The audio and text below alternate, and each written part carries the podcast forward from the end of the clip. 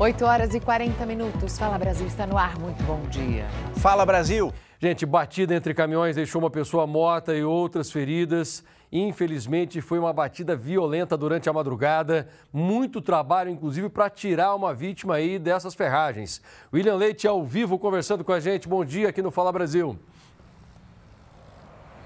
Bom dia, Passé. Bom dia a todos que acompanham o Fala Brasil. Aqui na ponte Presidente Dutra, que acaba de ser liberada para o tráfego de veículos. Esses dois caminhões, esse aqui bateu na traseira do caminhão que está atrás, aquele caminhão amarelo. Olha só como é que ficou a frente desse caminhão aqui.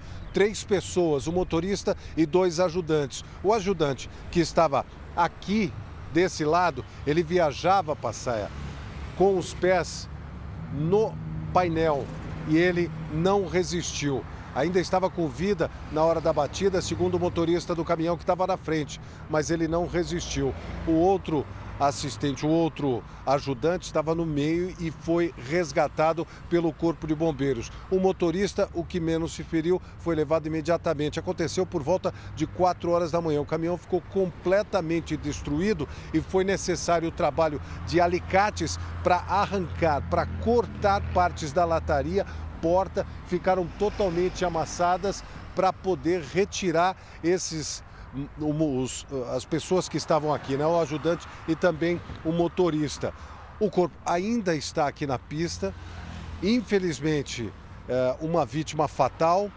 O outro rapaz está gravemente ferido, foi levado para o hospital, principalmente na perna. E toda a parte da frente do motor veio para cima das pernas desse rapaz. O trabalho foi difícil, muitas equipes, 10 equipes do Corpo de Bombeiros foram necessárias para ajudar aqui na retirada das vítimas, inclusive dois médicos. O trabalho foi muito uh, difícil, mas acabou sendo feito com William. rapidez e a vida de um deles foi preservada. Oi, Passaia. Eu quero que você atualize o trânsito para a gente. Antes, eu só vou dar um recado, tem pessoas que não sabem. Quando você coloca os pés no painel e é mais confortável numa viagem na estrada, por exemplo, existe esse risco que você acabou de falar. O motor, ele acaba jogando as suas pernas contra o peito e aí, meu amigo, o trauma é muito grande.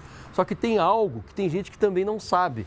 O airbag, por exemplo, ele abre com uma potência tão forte que existem relatos de pessoas que têm as pernas amputadas quando o airbag é acionado se você estiver com os pés no painel. Então, viajar desse jeito pode ser confortável, mas é um risco enorme. Agora, William, só para atualizar quem estiver passando por aí, o trânsito ainda é interrompido, né? É uma alça de acesso que sai da marginal Tietê para cair na Dutra. Exatamente, é a segunda ponte. São duas pontes. A primeira vai para a pista central da Dutra e a segunda alça de acesso, que é esse viaduto, que vem na pista lateral, que seria a marginal da Dutra. Ela acaba de ser liberada, viu, Passaia? O trânsito segue tranquilo nesse momento. O trânsito fica do outro lado, já no sentido São Paulo. A gente vê uma lentidão maior na marginal Tietê para acesso né, da Marginal, saída da Dutra e acesso da Marginal Tietê. Trânsito agora fluindo tranquilamente sentido Rio de Janeiro. Ok, obrigado. Então acabou de ser é, é, liberada a pista aí, é uma notícia importante. Gente, eu tenho detalhes agora de uma mega operação da polícia contra os chefes da principal organização criminosa aqui de São Paulo. Tem peixe grande que caiu na rede da polícia. Põe no ar. A polícia usa um pé de cabra para arrombar o portão do imóvel. Com cautela, vão subindo as escadas. De repente, a arma é apontada para a janela. Sob a mira do policial, o alvo se rende. Segura aí, pode entrar lá, Estou segurando aqui. Só aguarda um instantinho. Em meio às apreensões, algo chamou a atenção da polícia é, mais de uma centena de máquinas de aposta, dessas apostas de jogo de futebol, as famosas bets de, de, que estão na moda agora, né? Então agora a investigação continua com os averiguados que foram trazidos para a delegacia para a gente verificar como é que é feita a lavagem, se realmente há essa lavagem nesses locais e se esses averiguados realmente participam da organização criminosa. Investigação mirava endereços e empresas ligadas à maior facção criminosa do país em seis cidades da Grande São Paulo. A polícia quer saber quem são os sócios, conhecer toda a movimentação financeira e saber se essas empresas foram criadas só para administrar o dinheiro do crime. Quatro pessoas foram levadas para a delegacia e foram liberadas depois de prestarem depoimento. Dois carros de luxo no nome de empresas investigadas também foram apreendidos. Então agora a investigação continua com os averiguados que foram trazidos para a delegacia para a gente verificar como é que é feita a lavagem, se realmente há essa lavagem de dinheiro nesses locais e se esses averiguados realmente participam da organização criminosa. O último lote do abono salarial PIS-PASEP será pago a partir da próxima segunda-feira. Marcos Leandro. Muito bem, Passaia. Mais de 4 milhões de trabalhadores irão receber o pagamento que vai até 110.390 reais, Passaia. Uh, e um salário mínimo, tá? Consulta para saber o valor a receber e o banco de pagamento está disponível na carteira de trabalho digital. O trabalhador pode realizar o saque até o dia 28 de dezembro, Passaia. Agora um alerta. Edu, quando a gente vai ao dentista, algumas vezes ele pede para começar a tomar um antibiótico um pouco antes. Por quê? Qualquer abertura na boca é uma entrada, uma porta de entrada para uma bactéria, por exemplo. Uma menina de 18 anos morreu em São Paulo. Quatro dias depois que ela tirou o dente do siso, ela teve uma infecção generalizada. A gente considera esse um procedimento simples, né? Mas os pais dessa jovem descobriram algo que a gente quer compartilhar com vocês agora. Apesar de ser um procedimento sem grandes problemas, ele pode abrir a porta para complicações graves.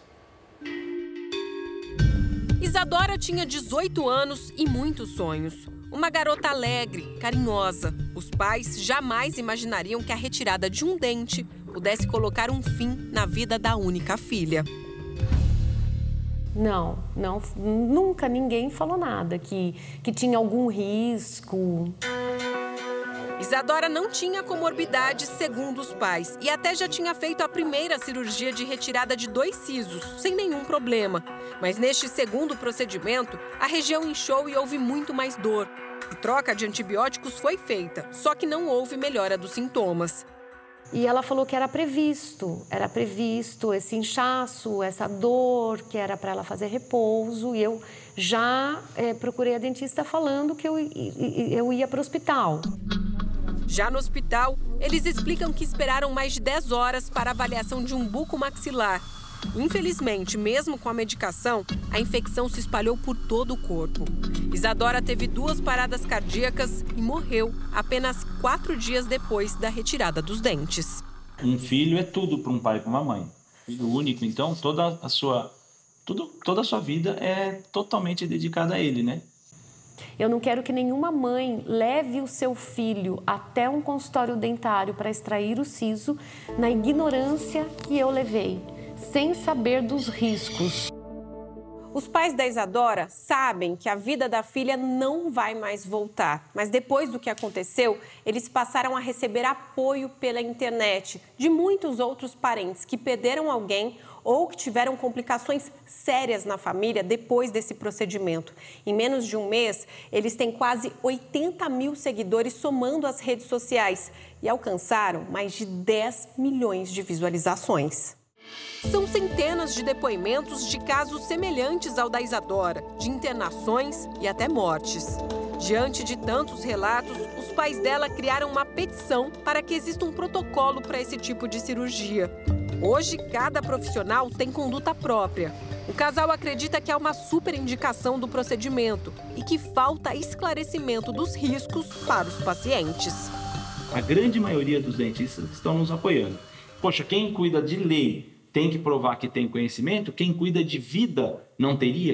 Para o Conselho Regional de Odontologia de São Paulo, os protocolos engessariam a liberdade do profissional de atuar dentro de cada caso as boas práticas já existem e são muito bem estabelecidas desde a época da graduação, que é um curso extenso, odontologia do brasileira está entre uma das mais bem conceituadas do mundo inteiro.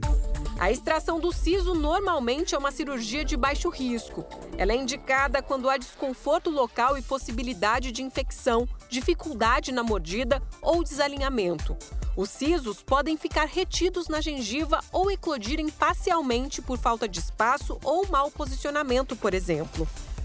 Esta dentista explica que conhecer o histórico do paciente e orientá-lo sobre todos os riscos cirúrgicos e cuidados do pós-operatório é fundamental.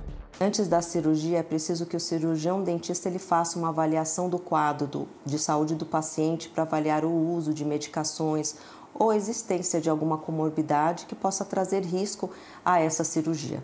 São feitos exames clínicos, radiográficos prévios e, dependendo do planejamento do caso, são prescritos antibióticos e bochechos para reduzir a infecção. Dentro de um consultório, com instrumentos esterilizados, isso é muito importante. Daniel estava mordendo as bochechas com frequência por causa dos sisos. Ele fez a cirurgia recentemente e se sente aliviado.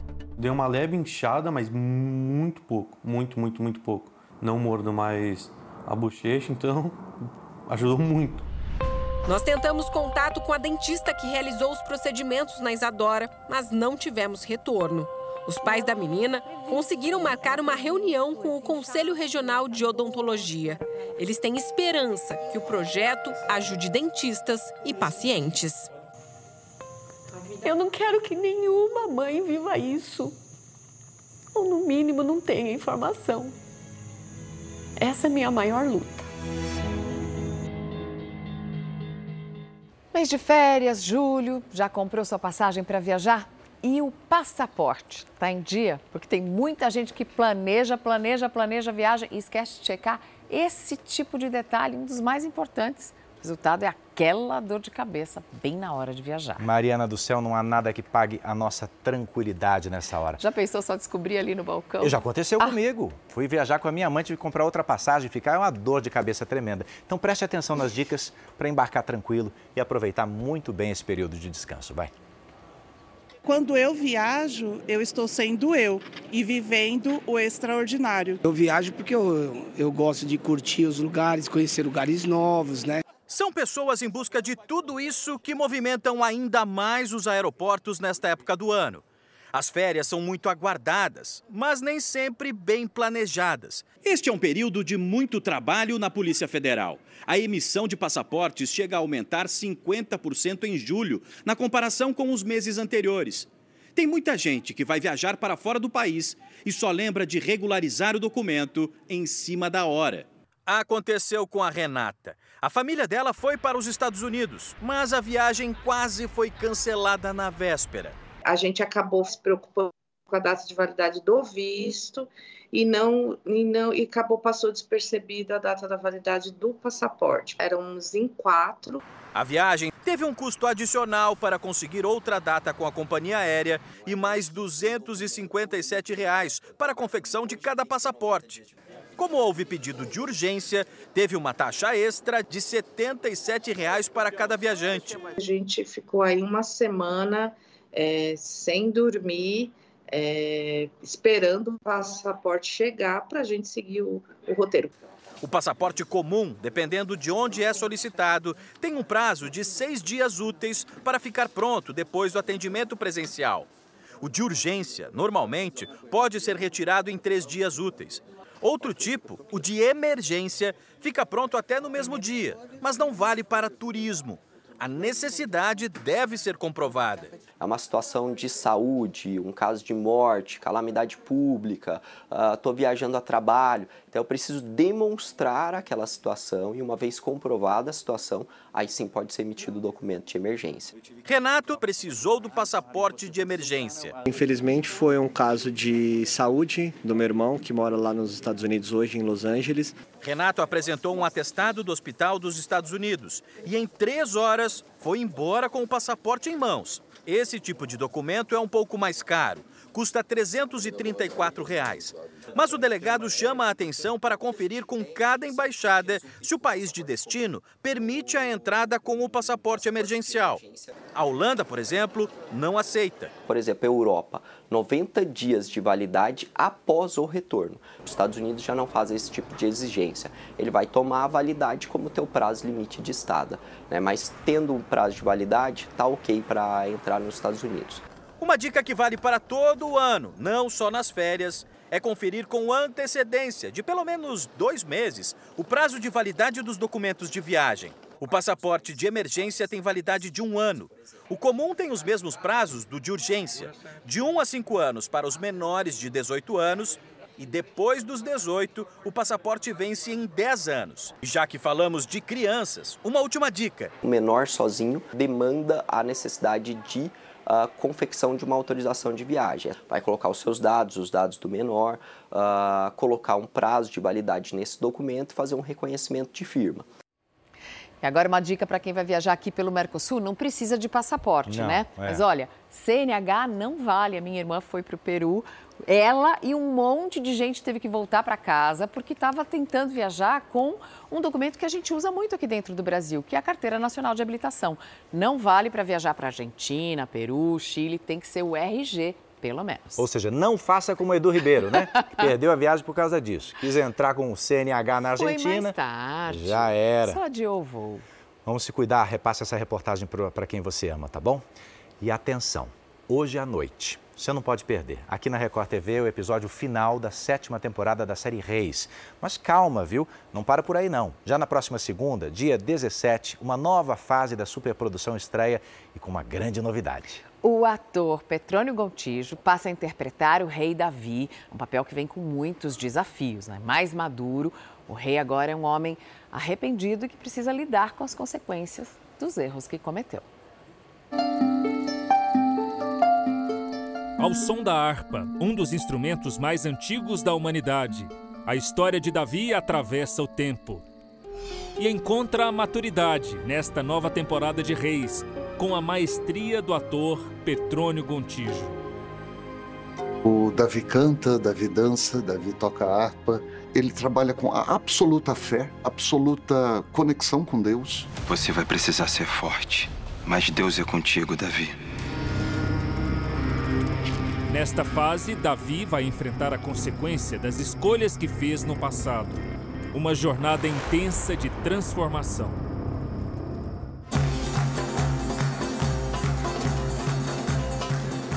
Que é uma salinha muito legal que me emprestaram para estudar o personagem e para fazer minha maquiagem, caracterização. Sejam muito bem-vindos. Logo na entrada, três tipos de harpa ficam à disposição do ator. Estou aprendendo a dedilhar para chegar aí na casa de vocês. Um, um Davi incrível que toca harpa e que luta espada. Mas é na parte de trás da sala que a experiência de viver o Rei Davi começa. Um trabalho minucioso de caracterização, em que detalhes sutis como as sardas na pele são criados com a ajuda de um pincel. No pescoço, no rosto, quando eu faço cena sem camisa, faz no corpo inteiro e nas mãos, nos, nos braços. Fica bem legal. Interpretar um personagem real, histórico e mundialmente reconhecido como Davi exige um preparo que vai muito além da maquiagem e do texto decorado. Vem, galera! Nesta fase, o rei governa Israel com a mesma sabedoria e vigor de antes. Demonstra grandeza perante as outras nações, mas é dentro da própria família que ele vai enfrentar as batalhas mais árduas. Confia em você! E ele vai tentar, com cada esposa e com cada filho, rever a relação deles e se aproximar deles e delas de uma forma genuína. Não é só uma retratação dele com as pessoas mais próximas, é uma retratação dele com o seu povo. Davi vai se ver diante de grandes tragédias familiares. Agora, Davi está numa situação diferente da, da, da época da sétima temporada. Já se passaram 15 anos, seus filhos já são adultos. Ele está ali tentando voltar aquilo que ele tinha com eles quando eles eram crianças. Ele já sabe né, por que tudo aconteceu, o entendimento do pecado, o perdão dele perante Deus e as consequências. Eu não quero que vocês descontem a raiva que tem de mim uns nos outros. Nesta nova fase da superprodução Reis, o reinado de Davi tem uma passagem de tempo de 15 anos. Um elenco experiente dá vida aos personagens, agora mais maduros, e novas histórias começam a ser contadas. Crescer dói, né? Então é uma Batseba mais madura, é, 15 anos depois, com todo o sofrimento que ela passou, a Agite é a pessoa que fala as verdades para o Davi. Então vocês vão ver uma Agite é, mais destemperada, algumas vezes mais nervosa. Você não consegue me perdoar. A oitava temporada de Reis, a consequência, estreia nesta segunda-feira, dia 17, às nove da noite, logo depois do Jornal da Record. Quero convidar vocês para fazer essa viagem junto comigo junto com toda a equipe, viajar para 3 mil anos atrás para conhecer essas pessoas, para conhecer esse personagem que fala de retratação e que fala de resiliência. Em entrevista exclusiva à Record TV, o presidente Lula disse que só volta a falar em possíveis trocas de ministros no mês de agosto, depois do recesso parlamentar. O que está confirmado é o seguinte: o deputado federal Celso Sabino vai ser o novo titular do turismo, no lugar de Daniela Carneiro. A definição saiu depois de uma reunião entre Lula e Sabino. Agradeço ao presidente pela confiança e assumo com responsabilidade, com muita disposição e vontade em entrevista exclusiva à Record TV, o presidente Lula afirmou que vai conversar sobre trocas de comando de ministérios apenas em agosto, depois do recesso parlamentar. Apesar disso, o presidente garantiu que alguns ministérios considerados prioritários, como o do desenvolvimento social, não serão oferecidos a outros partidos. Esse ministério é um ministério meu. Não vai sair Esse do PT? Esse ministério não sai. Não sai. A saúde não sai. Sabe, não é o partido que quer vir para o governo que pede ministério, é o governo que oferece o ministério. É só fazer uma inversão de valores, ou seja, no momento certo nós vamos conversar da forma mais tranquila possível. Eu não quero conversa escondida. Eu não quero conversa secreta. O presidente Lula disse que mudanças na esplanada são naturais e que quando um partido ganha a eleição, mas não tem maioria no Congresso para aprovar medidas, é preciso fazer composição com parlamentares. Essa é uma coisa mais natural. Lamentavelmente, no Brasil, se adotou a ideia de dizer que a política do é dando que se recebe. Quando as pessoas falam isso, as pessoas estão negando o que é cultura política no mundo. Você faz acordos políticos, você faz composição política, você faz fusão de partidos, mas vale para o mundo inteiro, vale na França, vale na Alemanha, vale na Espanha, vale na Suécia. Ou seja, na hora que você ganha e você não tem maioria no parlamento para aprovar a coisa que você quer aprovar, você vai ter que fazer composição. E você faz composição com quem ganhou, você não faz com quem perdeu. E, portanto, nós temos que conversar com os partidos que estão dentro do Congresso Nacional. Sobre a relação com o futuro ministro do Supremo Tribunal Federal, Lula negou ser amigo de Cristiano Zanin e afirmou que nunca vai pedir favores. Ele não era amigo, ele era meu advogado, sabe? E uma pessoa extremamente capaz. Tá? O Zanin foi escolhido porque o Zanin é um homem do presente e um homem do futuro. Ele é muito estudioso, ele é muito competente, ele é muito dedicado e ele é muito sério. Essa foi a razão pela qual ele foi escolhido.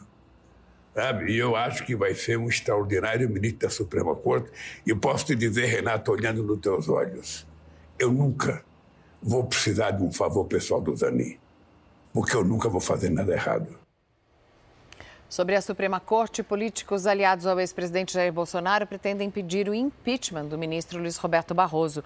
O presidente em exercício do STF afirmou em um evento que, abre aspas, derrotamos o bolsonarismo, fecha aspas. Barroso foi vaiado durante o Congresso da União dos Estudantes em Brasília na quarta-feira e respondeu às vaias que teriam vindo de um pequeno grupo ligado ao PCdoB com elogios à democracia brasileira e críticas ao bolsonarismo. Eu saio daqui com a energia renovada, pela concordância e pela discordância, porque essa é a democracia que nós conquistamos. Nós derrotamos a censura, nós derrotamos a tortura, nós derrotamos o bolsonarismo para permitir a democracia e a manifestação livre de todas as pessoas. O ministro, que está como presidente em exercício do Supremo, afirmou que utilizou a expressão derrotamos o bolsonarismo para se referir ao extremismo golpista e violento que se manifestou no 8 de janeiro. E que jamais pretendeu ofender os 58 milhões de eleitores do ex-presidente, nem criticar uma visão de mundo conservadora e democrática, que é perfeitamente legítima. A fala repercutiu entre parlamentares ligados ao ex-presidente Jair Bolsonaro, que prometem apresentar um pedido de impeachment contra Barroso no Senado, casa responsável por debater eventuais afastamentos no Supremo. O presidente do Senado, Rodrigo Pacheco, criticou a fala do ministro. Ministro do Supremo Tribunal Federal, evidentemente, deve se ater ao seu cumprimento constitucional de julgar aquilo que é demandado. Então, a presença do ministro num evento de natureza política, com uma fala de natureza política, é algo que reputo infeliz, inadequado, inoportuno. E o que espero é que haja, por parte do ministro Luiz Roberto Barroso, é, uma reflexão em relação a isso, eventualmente uma retratação é, no alto da sua cadeira de ministro do Supremo Tribunal Federal e prestes a assumir a presidência da Suprema Corte. Suspeito de chefiar uma quadrilha de roubo a celular foi preso no centro de São Paulo. Passaia, como é que foi, hein? Então, Eduardo, o cara foi pego e estava sendo procurado faz tempo, rapaz. Esses criminosos, eles assaltavam motoristas aqui no centro de São Paulo. Só que até aqueles carros com os vidros fechados acabavam virando alvo dos marginais. E o homem que foi preso, que você acabou de comentar, é aquele que chefiava. Não era o cara que pegava o celular, que quebrava o vidro, é o que mandava. Tinha o que roubava, o que entregava o aparelho, o que revendia esse aparelho, enfim, uma quadrilha completa. Depois da prisão desse homem que você está vendo aí, a polícia acredita que vai chegar aos demais comparsas. Põe no ar. Novos vídeos mostram assaltos no centro da capital paulista um tipo de crime que se tornou rotina na cidade. Essa gravação é de um outro flagrante de roubo durante a noite. A Polícia Civil esteve na casa do suspeito de ser o mentor do grupo que ataca motoristas na região central de São Paulo. Os policiais encontraram uma conversa com um dos integrantes da quadrilha, uma peça fundamental para provar o envolvimento dele. Com a apreensão desse aparelho telefônico, a gente consegue é, mais elementos que colocam ele de fato como esse autor intelectual, né? E que autorizam aí a indiciá-lo e representar pela sua prisão preventiva. O homem de 24 anos teve a prisão temporária decretada e vai ser indiciado por furto qualificado e associação criminosa. Em depoimento, ele negou as acusações. No fim do mês passado, o jornalismo da Record TV mostrou com exclusividade a quadrilha que ataca os motoristas em meio aos congestionamentos. O grupo, conhecido como Quebra-Vidro, promove arrastões usando pedras e o que mais for possível para roubar celulares e outros objetos pessoais. É impressionante o quanto eles são rápidos, não dá para brincar. Agora nós vamos falar do trabalhador que foi morto por um policial. Eles se desentenderam por causa de uma faixa de trânsito. É que esse homem assassinado prestava serviços para a CET. Tinha uma faixa, essa aí que você está vendo. Ele instalava essa faixa. Veio um vento forte que acabou derrubando a faixa, atingiu a moto do policial que estava paisana, que não gostou e acabou batendo boca com esse funcionário. Não é que o policial saca a arma e dispara contra o rosto do rapaz? Põe no ar. Alberes Fernando de Lima, de 35 anos, era casado e tinha quatro filhos. O homem era instalador de faixas. Por causa do vento que atingiu a capital paulista e boa parte do país nas últimas horas, o material se soltou e atingiu um motociclista. Arthur Bruno é um policial que estava de folga. Nervoso, ele partiu para cima de Alberes, sacou uma arma e com um tiro matou o homem. Ele deu um tiro na cara de um cara que estava trabalhando. Não tem justificativa, não tem lógica. Arthur vai ficar preso Segundo o delegado, ele vai responder por homicídio doloso, quando há intenção de matar. No início da madrugada, familiares e amigos da vítima protestaram na rodovia Fernão Dias.